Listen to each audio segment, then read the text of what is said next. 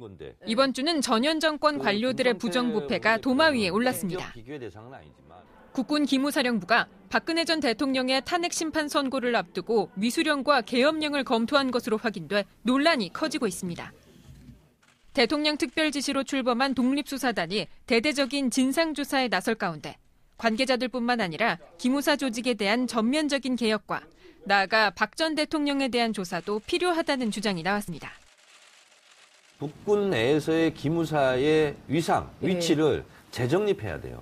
당시 국군 통수권자 누구라고는 말하지 않겠지만 예. 그분이 알고 있었는지 모르고 있었는지 이거부터 조사해야 돼요. 막대한 국고 손실과 생태계 파괴를 초래한 이명박 정부의 4대강 사업과 관련해 포상을 받은 관계부처 공무원들에 대한 처벌 요구도 높습니다. 다만 당시 4대강 사업을 진두지휘했던 인물들이 현재 공직에서 물러난 상태고 치요가 만료돼 징계가 불가능한 만큼 이들에 대한 훈포장 서운 취소를 골자로 한 법안이 발의됐습니다.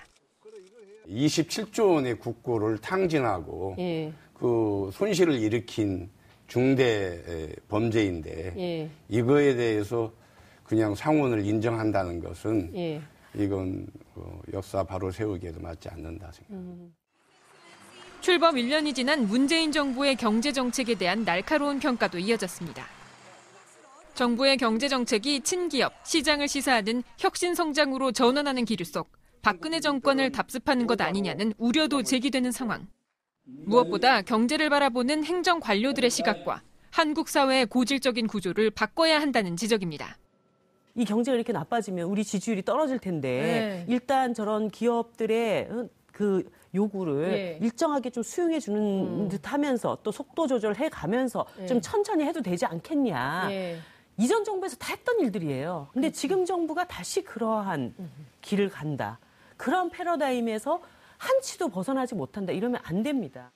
고용 지표가 안 좋게 나타나는 거에 대해서 신경이 쓰일 수밖에 없습니다. 그렇죠. 그런데 이재용한테 손, 손 벌린다 그래서 고용 지표가 갑자기 좋아집니까? 그게 이 체질과 구조를 어떻게 바꾸는가가 사실은 이 정부가 이른바 이 재벌 적 폐 내지는 경제적 해소 차원에서 해야 될 역할인데 이 밖에 정부가 주장하는 인터넷 전문은행 활성화를 위한 은산 분리 완화에 대해선 문정부의 대선 공약에 위배된다는 시각입니다. TBS 정부 오늘 방송 좋았나요? 방송에 대한 응원 이렇게 표현해 주세요. 다운로드하기, 댓글 달기, 구독하기, 하트 주기. 더 좋은 방송을 위해 응원해 주세요.